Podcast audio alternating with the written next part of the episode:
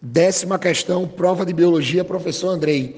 Nessa décima questão, o aluno também ia se deparar com uma questão de ecologia. E assim, uma questão que também falava do comportamento de um grupo de animais que nós conhecemos como ruminantes.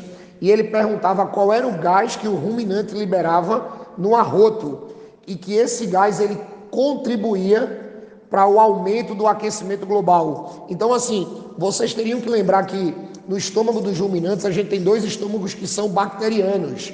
Se nós temos dois estômagos que são bacterianos, então no seu processo digestivo, esses estômagos bacterianos fazem com que o animal na hora que ele vá, na, na hora que o animal ele dá um arroto, ele libera o gás metano, o CH4.